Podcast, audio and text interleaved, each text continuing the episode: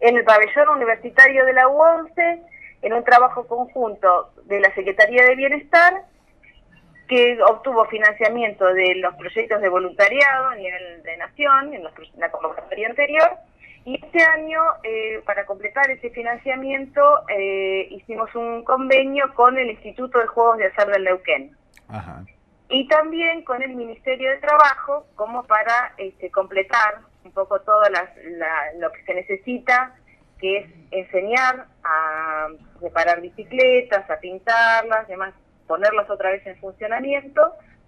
Y este, bueno, después esas bicicletas van a ser eh, dadas